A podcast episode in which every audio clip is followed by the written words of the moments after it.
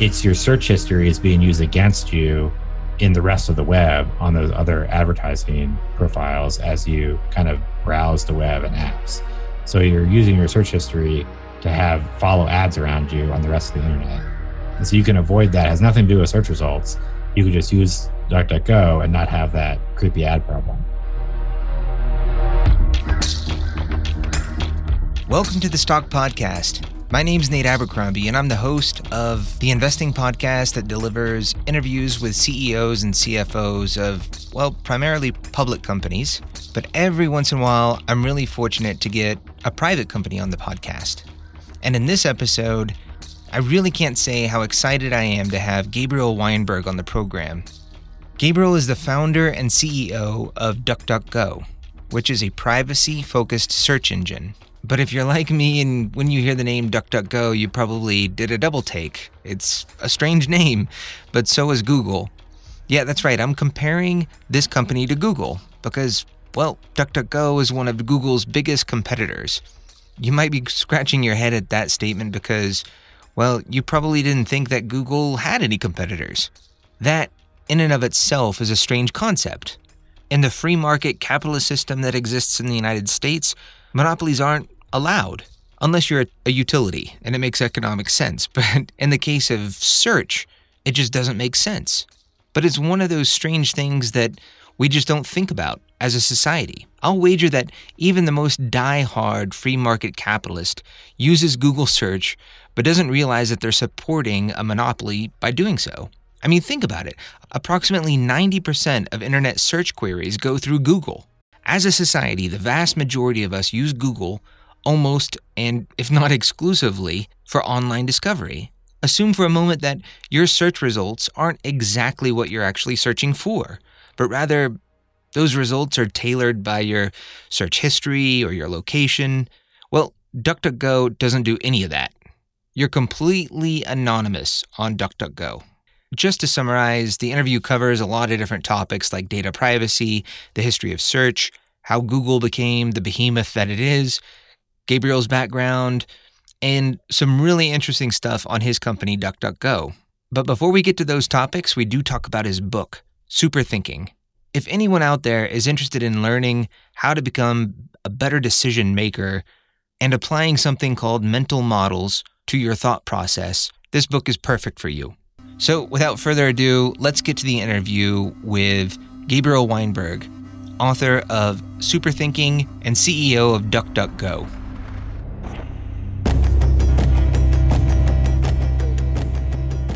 Gabriel Weinberg, thank you so very much for coming onto the podcast. I'm super excited to talk to you and, and learn more about you, your book, and your business. My pleasure. All of my interviews start off with my guest's background. So, would you mind just sharing whatever you'd like to share about your background? Sure. I am so I'm the CEO and founder of DuckDuckGo, and before that, I founded a few other internet companies. I've basically been doing this my whole post educational career since about 2000. I went before that. I went to MIT. I had for undergrad and grad. I have a uh, undergrad in physics, grad in technology and policy, and I before that, you know, is less relevant. But I grew up in Atlanta, for what it's worth, born in DC. I'd love to talk about your your, your book first, and and I, I can't say thanks enough for sending that my way. I, I absolutely love that book. I think it's absolutely fantastic, and I've read books from you know, behavioral like, uh, economists, and you know Kahneman, and Thinking Fast, Thinking Slow. I think you mentioned that book a couple of times yep. in, in your book, but for me, I always feel like they're very dry, and some of the examples are there's just way too much discussion around one specific example. And what I loved about your book was that it, it was just here's a mental model, bang, here's here's here's an example, and then you you you weave it into a, a, a larger concept that I, I think was just really well done, and I, I loved reading this book. And I, I think that the concept of mental models, though, isn't something that is extremely common. So, if you wouldn't mind just start off talking about what a mental model is and why you wanted to write this book. Yeah, sure. So, a mental model is really just a fancy word for concept, um, concept of the world. And so, in the introduction, um, we explain it, um, why they're useful and how it works with the with addition and subtraction and multiplication, right? So when you grow up in school, you learn arithmetic and you start out with addition. And that's really a mental model of how to combine numbers to make them more, you know? Yeah. Um, and it turns out most of the rest of arithmetic is based also off of addition. So multiplication is just repeated addition, subtraction is negative addition, division is repeated subtraction, et cetera, et cetera. Um, and so what you end up doing is you learn these more abstract concepts, which you could call arithmetic mental models, that help you do math faster. And so when you know multiplication, for example, you once you know that and you have a calculator, you're never going to do a big multiplication problem via addition. Like if you have 43 times 17, you're not going to be like 43 plus 43 plus 43 plus 43. You're going to do just 43 times 17. And so what that illustrates is once you have the concept of multiplication, you can just do things faster. You can think faster. You can reason faster. You can do math faster in this case. So there are concepts everywhere, right? Every discipline, finance has tons of them. But then there are certain concepts that are generally helpful beyond their discipline. They're useful for general decision making and thinking, uh, which is why we call the book Super Thinking. And if you know these mental models, you can become what we term kind of a super thinker. An example of that is that we also use in introduction is critical mass. So this is a concept from physics, and it's like you need a certain amount of mass to make a nuclear bomb or reactor or explosion.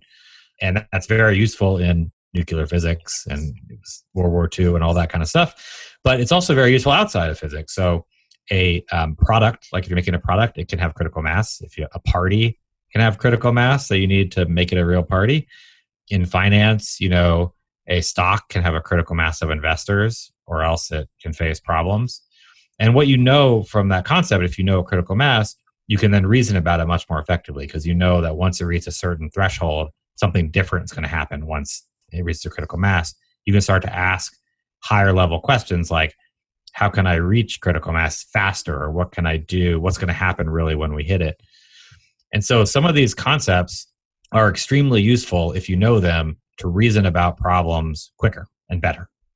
And what I determined was over many years, and it's not just me, there's there's a whole mental model community, is that if you want to be a really good decision maker, you need to know all the best concepts from all the best disciplines. And what I set out to do in this book is enumerate all of them. Now, you know, my list might be slightly different from somebody else's list, but it's pretty comprehensive. There's about 300 in the book. And that sounds pretty overwhelming. But um, as you noted, we try to keep it really short and sweet, and they're very interrelated. And so we uh, weave them into nine thematic chapters. Um, we can talk about what some of those are that make it relatively easy to digest. But at the end of it, we hope that you kind of have all these named concepts at your disposal that'll just help you think better and make better decisions. What what was the easiest thematic concept to write? What was the most difficult one to, to write? So this whole book was exceptionally long and hard to do. yeah. um, so what what really kicked this off was I realized that I had hired a lot of employees, and we have a very unique uh, corporate structure, and we were really trying to grow our employees into executives. And I realized that you know being executive is really about making good decisions most of the time. Um, you're not doing as much of the work anymore. You you really are strategically making decisions, um, and to make good decisions, I really felt after being in, enveloped in this community and thinking about mental models for a couple decades that you really need to know all these concepts. So what I did is I made a big list of these concepts, which eventually became a blog post that went viral, which kicked off the book process. But I I kind of gave it, and I still give it to not give the book out, but I, I was giving this list out to all of our employees and said, you know, you should just learn all these concepts. Um, and so that list and blog post, you know, turned into this book. But then when we got to start writing it, I realized that, you know, they were originally organized by discipline, and that is not a good way to organize them to yeah. really learn them. You want to you want to organize it by themes. And so the real hard part was figuring out what those themes are because they're these concepts are so interrelated. And so we set out to do that, and that actually took a long time to make an outline. And so, for example, the first chapter is all about biases, all the behavioral economic stuff you were referring to about how you get tripped up with your intuition. The second theme is about unintended consequences. The third is on spending your time wisely, and so on. And so, to answer your question, we spent the longest on two chapters, uh, which arguably were the hardest. Uh, the first was uh, chapter five, which is around statistics and models around statistics. And that the problem with that was twofold. One, my wife's a PhD statistician, and she didn't want one possible thing error in that chapter of math or definitional wrongness or anything because then she'd look really dumb. And so we spent a lot of time getting accurate and then it's really hard to relate that when without writing equations or anything to people who have no math background. Yeah. Um, and so we were going back and forth on that for so long because she'd be like, "This isn't totally accurate," and I'm like, "But that doesn't read. No one's going to understand that if we write it that way." So that one took a long time. The other one that took a long time was is chapter seven, which is about dealing with conflict, and it's got a lot of game theory and you know models around you know mutually assured destruction and and all sorts of military things and things like that. And it was just very difficult to weave it into a narrative and keep it under 10,000 words. Yeah. and so we we had many revisions of trying to edit that down. That, that was one of my favorites, by the way. But I'm I'm glad because it it's good to know that the time was worth it was well spent. and what about the easiest chapter to write? Easiest chapter might have been the bias stuff. Might yeah. have been chapter one, uh, which was our first chapter, and we basically wrote it first, probably because it was so easy. Yeah. Um, which is about just how your intuition fails you, confirmation bias, all these different things that definitely trip a lot of investors.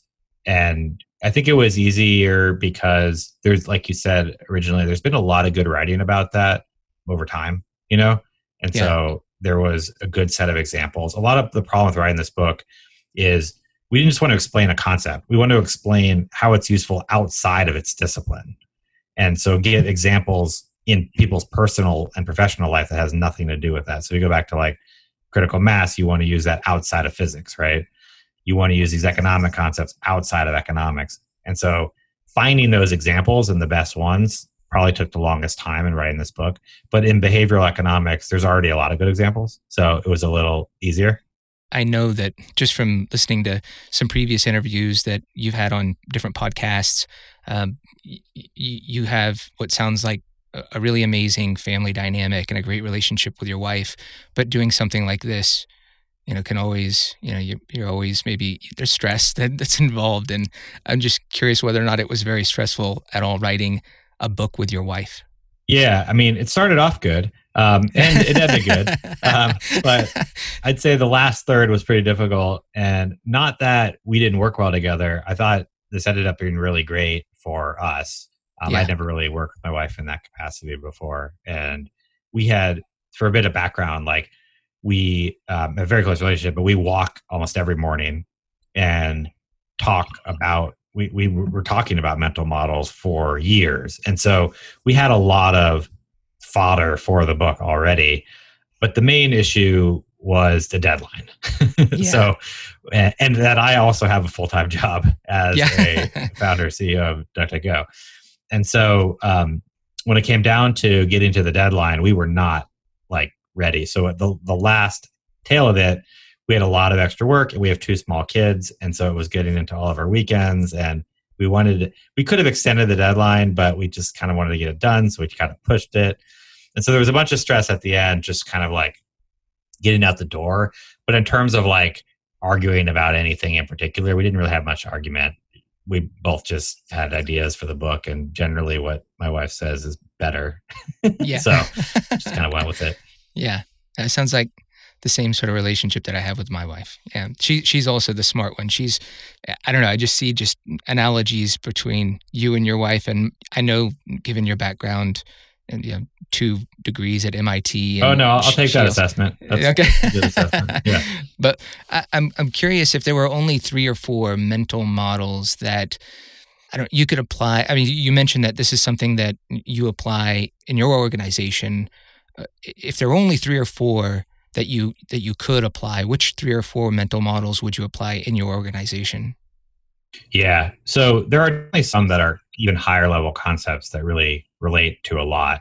But so first of all, one that is not that that we apply, I think the most, and it's somewhat counterintuitive, is called forcing function, which some people know, some people not. But just to be clear about what it is, is it's something that really forces you to do something.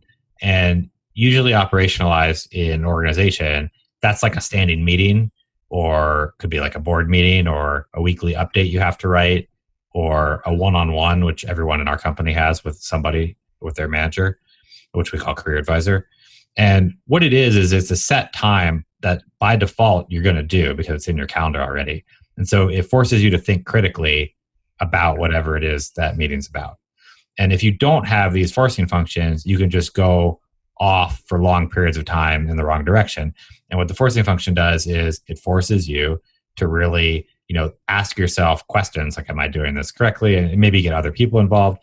So we do that a number of ways. So, like I mentioned, board meeting one on ones.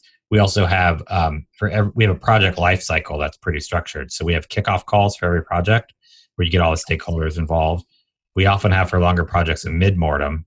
We actually have on the kickoff call we call it pre mortem, which is asking the question, why is this project going to fail?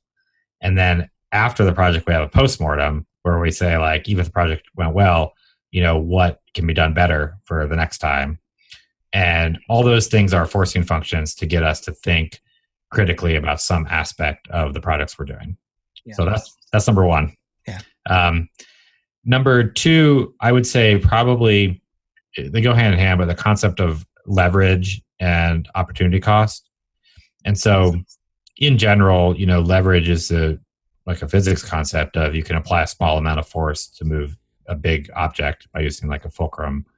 Um, but as a, you know, it's obviously a financial concept too, uh, used there for the same purpose. But as kind of a more general concept, it's, you know, what's kind of the smallest amount of work we can do to get the most amount of effort out. And so there's a bunch of mental models around that concept, like the Pareto principle, et cetera. But internally, we're constantly doing that, asking like, what is the high leverage activity? What should the priority be out of all our other priorities? And that's what opportunity cost comes in, which is the cost of not doing something. So if you're choosing something, it means you're not doing something else, which is the cost of doing that. And they play against each other because opportunity cost is how to think about leverage, right? It's when you think about what priority you're going to do, and you're thinking about what the opportunity cost is. So that's probably the second one You said four, so I'm gonna go keep going. If, yeah, go for it. if you'd like to continue listening to this interview, you'll need to become a member. To become a member, just visit thestockpodcast.com. Members have access to all full-length episodes, and depending on the membership that you purchase, you can even have access to the transcripts. So just go to the website, thestockpodcast.com, and click membership at the top. Also, if you really enjoyed the music, you should check out Danheim. That's D A N H E I M. Mike at Danheim gave me permission to use the music for the podcast, and so a huge thanks to Danheim. And with that, take care and good luck with your portfolio.